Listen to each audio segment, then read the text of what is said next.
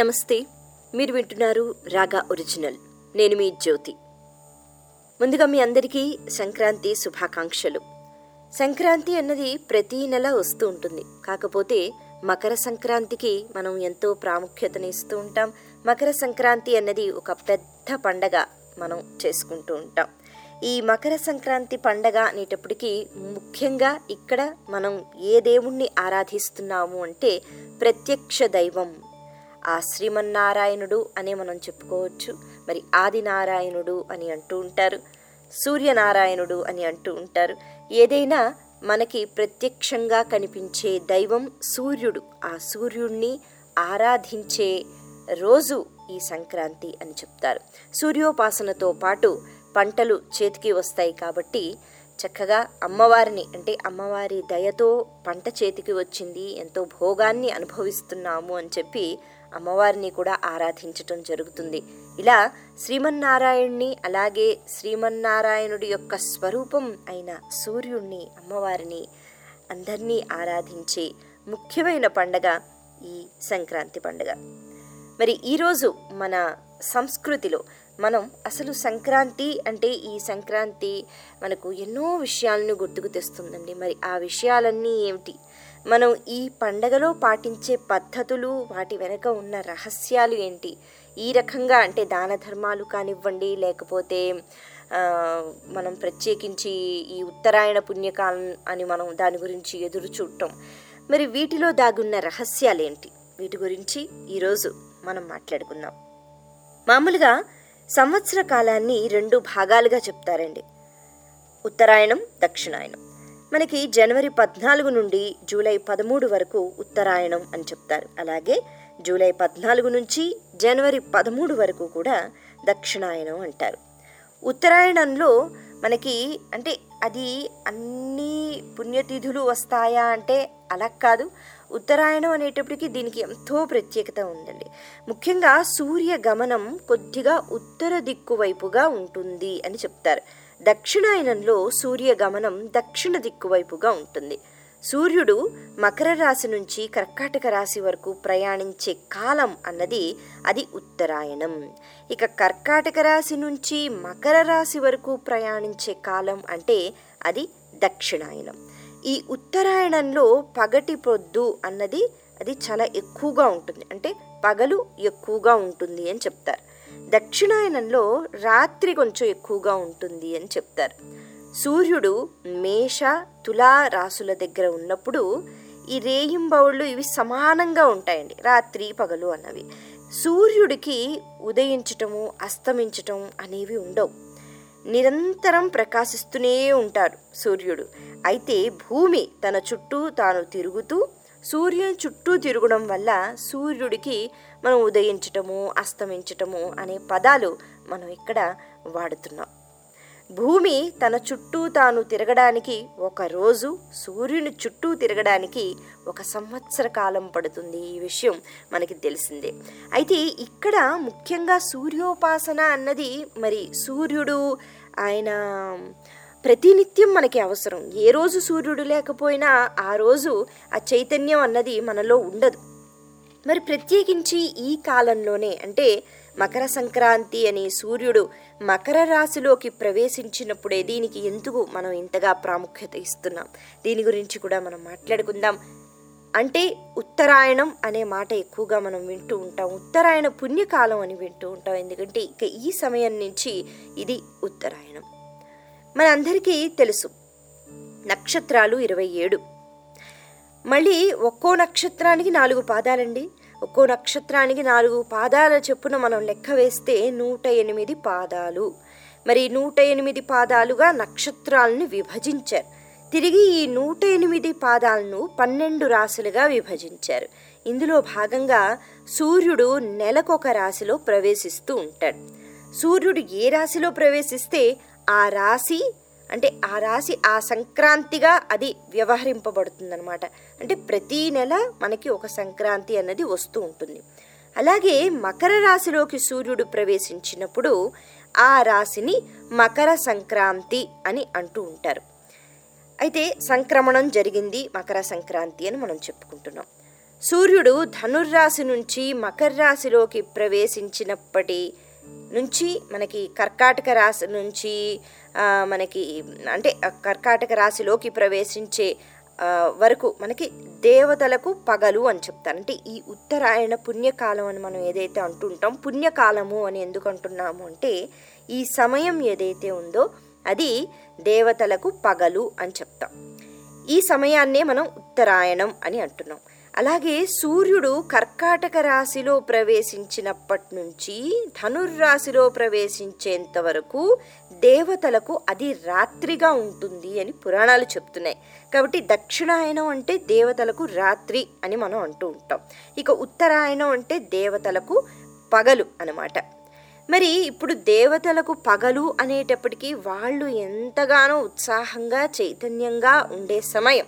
ఎవరైనా మనం పగలు చాలా ఉత్సాహంగా ఉంటాం, రాత్రి అనేటప్పటికి మనం పడుకుంటాం. అలా దేవతలకు పగలు అంటే ఉత్తరాయణం. మరి దేవతలకు పగలు అనేటప్పటికీ మనం చేసే ఆ పూజలు కానివ్వండి, వ్రతాలు కానివ్వండి, నోములు, యజ్ఞాలు, యాగాలు, దానాలు, ఇవన్నీ దేవతలు వాళ్ళు చూస్తూ ఉంటారు. ఎందుకంటే వాళ్ళకి పగలు, మరి వాళ్ళు చూస్తూ ఉంటారు. వాళ్ళ పరిపూర్ణ అనుగ్రహం మనపైన కలిగే అవకాశం ఎక్కువగా ఉంటుంది. అందుకని ఉత్తరాయణం అన్నది అది చాలా మంచి కాలము అని చెప్తారు.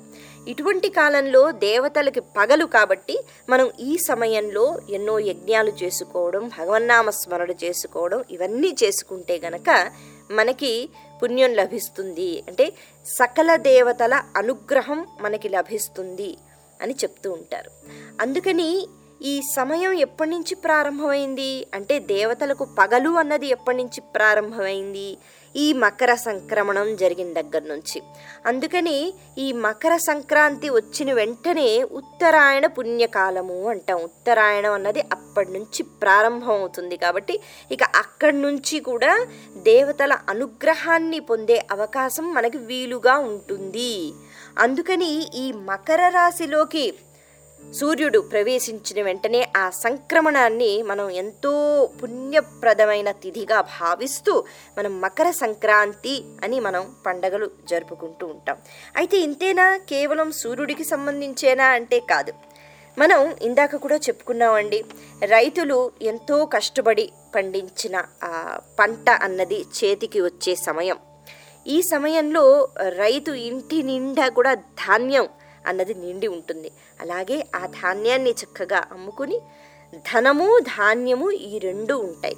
మరి అలా రైతులం మనం కాలేకపోయినా కాకపోయినా మనం కూడా చక్కగా ఆహారాన్ని స్వీకరిస్తున్నాం. ఎందుకు అంటే పంటలు బాగా పండాయి, మనం కూడా భోగభాగ్యాలను అనుభవిస్తున్నాం. కాబట్టి ఈ పండగ అన్నది ఇక్కడ భోగాలను అనుభవించేది, అది భోగితో మొదలవుతుంది. ఇక సంక్రాంతి అనేటప్పటికీ కొన్ని విశేషంగా మనకి అలా గుర్తుకొస్తూ ఉంటాయండి. వాటి గురించి ఎక్కువగా మనం మాట్లాడుకుంటూ ఉంటాం. ముఖ్యంగా అందమైన ముగ్గులు, అందమైన ముగ్గులు, వాటి మధ్యలో ఆ గొబ్బెమ్మలు అని అంటూ ఉంటాం. మరి గొబ్బెమ్మలు అంటే ఏమిటి, ఆ పేరెందుకు వచ్చింది? గొబ్బెమ్మలు అంటే ఏదో కాదు, గోపికలు అనే భావన. ఇక్కడ ఆ ఆవు పేడతో గొబ్బెమ్మలు తయారు చేసి చుట్టూ పెట్టి మధ్యలో ఒక పెద్ద గొబ్బెమ్మను పెడతారండి. ఆ పెద్ద గొబ్బెమ్మ అది గోపిక కాదు, అది శ్రీకృష్ణుడు అని స్మరించుకుంటూ ఉంటారు. అలా శ్రీకృష్ణుడు మధ్యలో ఉంటే చుట్టూ గోపికలు వాళ్ళు చక్కగా ఆడుతూ పాడుతూ వాళ్ళ భక్తిని ప్రదర్శిస్తున్నారు అన్నది ఇక్కడ ఒక ఉద్దేశం. అంతేకాకుండా ఇది మనం వే అంటే ఇది ఆధ్యాత్మికంగా మనం చూస్తున్నాం. ఇక బాహ్యంగా మనం ఆలోచిస్తే గనక ఈ ఆవు పేడలో ఉన్న ఔషధీ గుణాల గురించి మనం ఇక చెప్పుకోని అవసరం లేదు. ఆ ఆవు పేడని మనం ఎప్పుడైతే అలా పెట్టి మనం ఆ ముగ్గులు వేసి మధ్యలో పెడుతూ ఉంటాం, ముఖ్యంగా ధనుర్మాసం అంతా కూడా ఇలా పెడుతూ ఉంటారు. మరి దీని కారణంగా మరింతగా ఆరోగ్యం అన్నది పెరుగుతుంది, అనారోగ్యం అన్నది తొలగిపోతుంది. కాబట్టి ఈ పద్ధతి అన్నది మనం చూస్తూ ఉంటామండి. అలాగే శ్రీకృష్ణుడు, గోపికలు వీళ్ళని కూడా స్మరించుకుంటూ ఈ గొబ్బెమ్మలను పెట్టడం జరుగుతుంది. ఆ తర్వాత ఆ పేడ తీసి దాంతో పిడకలు చేసి ఆ పిడకలతోనే మళ్ళీ పాయసం చేస్తారు. ఎప్పుడు రథసప్తమి రోజు, ఆ రోజు ఈ పిడకలను మళ్ళీ ఉపయోగిస్తారు. అలాగే కొంతమంది ఈ పిడకలను భోగి రోజు కూడా ఉపయోగిస్తూ ఉంటారండి. ఇక పెద్ద పండగ, పెద్దల పండగ అని కూడా మనం అంటూ ఉంటాం సంక్రాంతికి సంబంధించి. సంక్రాంతి అంటే పితృదేవతలను మనస్ఫూర్తిగా స్మరించుకుంటూ ఎన్నో దాన ధర్మాలు మనం చేస్తూ ఉంటాం. ఇక్కడ ఈ దాన ధర్మాల విషయానికి వస్తే ముఖ్యంగా నువ్వులు అన్నవి దానం చెయ్యాలి అని చెప్తారు. అయితే ఎన్నో పదార్థాలు ఉన్నాయి, అంటే ఏది దానం చేసినా మంచిదే, కానీ ప్రత్యేకించి నువ్వులు అని ఎందుకు చెప్తారు? ఎందుకంటే మకర రాశి అనేటప్పటికీ మకర రాశిలోకి సూర్యుడు ప్రవేశించాడు.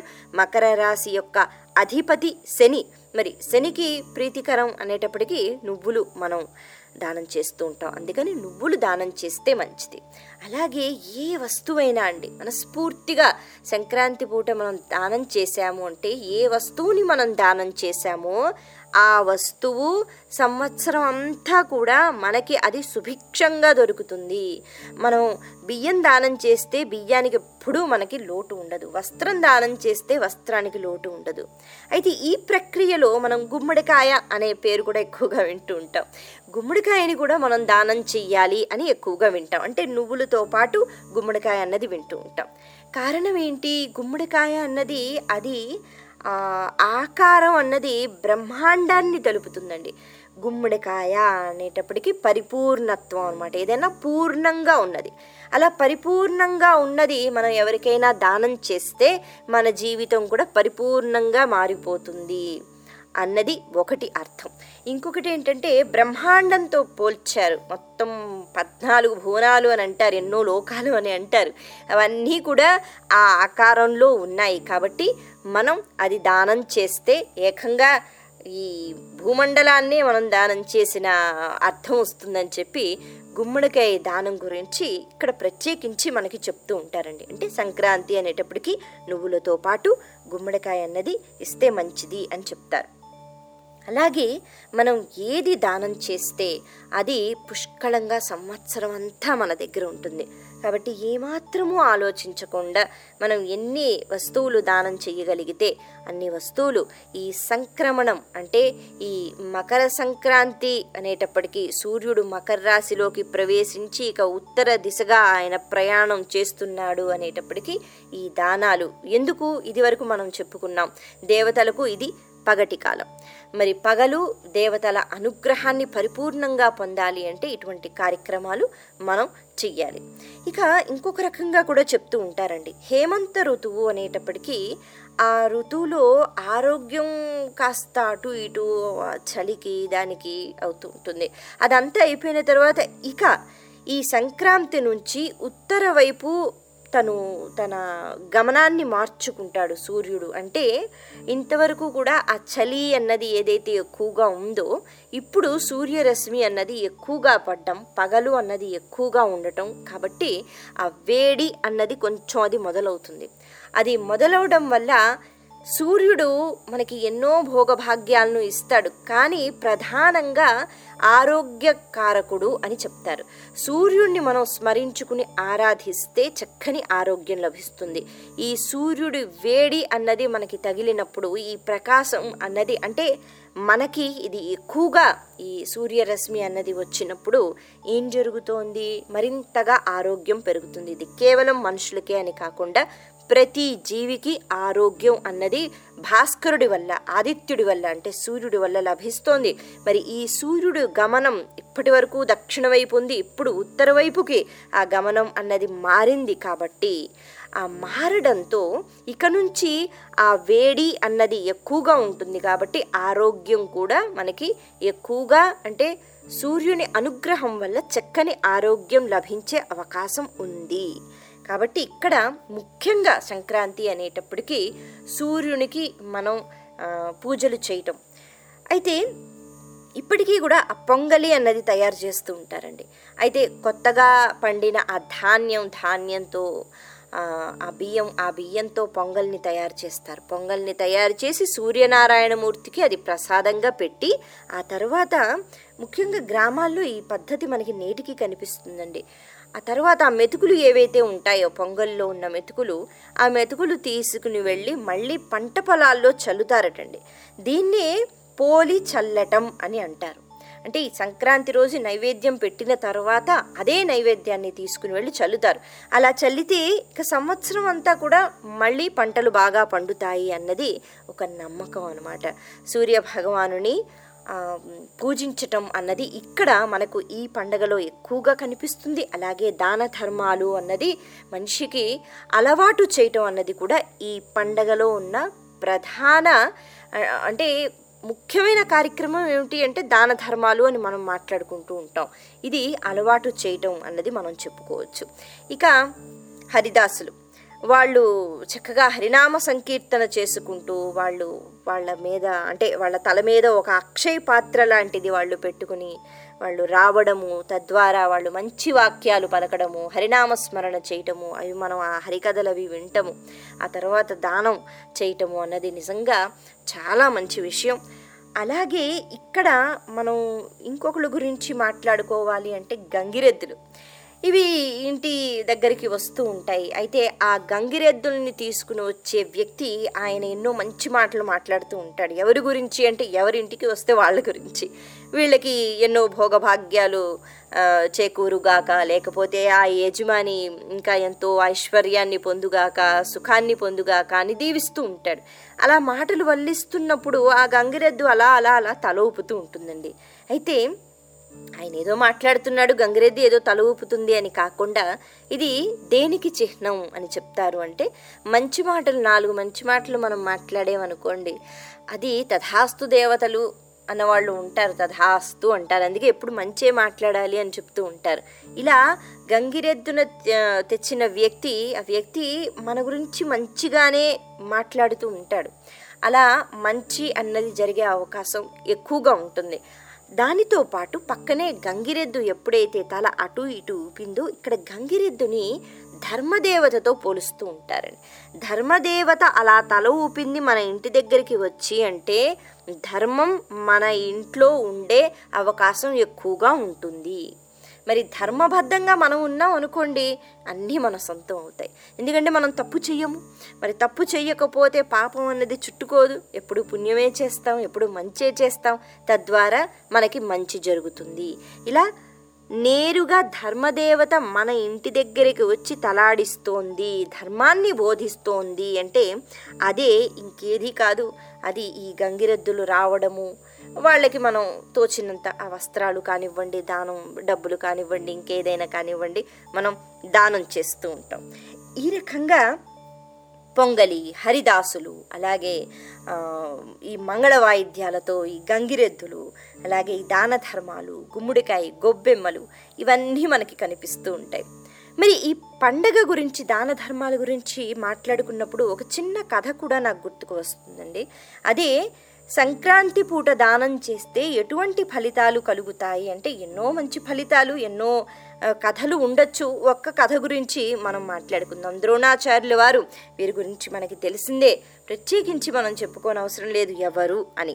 ద్రోణాచార్యుల వారి భార్య కృపి, మరి వీళ్ళకి సంతానం కలగలేదటండి చాలా కాలం వరకు. ఒకరోజు ద్రోణాచార్యులు వారు ఎక్కడికో బయటకు వెళ్ళారట ఆశ్రమం నుంచి. కృపి బయట కూర్చుని ఉంది. ఆ సమయంలో దూర్వాస మహాముని అక్కడికి రావడం జరిగిందంటండి. అక్కడికి వచ్చిన తర్వాత వారు భిక్ష కోసం వస్తే భిక్ష వేసింది ఆ తల్లి, మహాతల్లి. ఆ తర్వాత చాలా బాధగా ఉన్నప్పుడు ఆవిడని అడిగేట, తల్లి నీకు వచ్చిన బాధ ఏమిటి, ఎందుకంటే ద్రోణాచార్యులు వారు భర్త, మరి ఇంకా నీకేమిటి బాధ అంటే, సంతానం లేదు స్వామి, అదే నాకున్న బాధ అని ఆవిడ పాపం చెప్పిందట. చెప్పిన వెంటనే దూర్వాస మహాముని అంటారు, ఇప్పుడు ఈరోజు చాలా పుణ్యతిథి, అంటే ఈరోజు సంక్రమణం, అంటే మకర సంక్రమణం, ఉత్తరాయణ పుణ్యకాలం ఇక ప్రారంభం అవుతుంది, ఉత్తరాయణం ప్రారంభం అవుతుంది.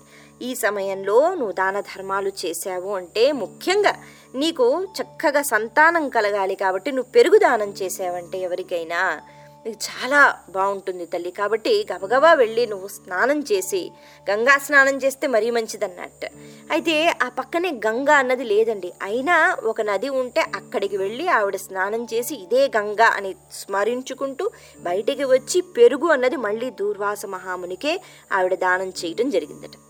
అలా చేసిన తర్వాత ఆవిడకి అశ్వత్థామ సంతానం అన్నది కలిగింది. ఇలా సంక్రాంతి పూట దానం చేస్తే ఇక అంటే ఎన్నో మనం పొందవచ్చు అని చెప్తూ ఉంటారండి. ఏది ఏమైనా మనస్ఫూర్తిగా మనం దానం చేసినప్పుడు ఏ వస్తువునైతే మనం దానం చేస్తున్నామో అది పుష్కలంగా మన ఇంట్లో ఉంటుంది అన్నది మన శాస్త్రం చెప్తోంది.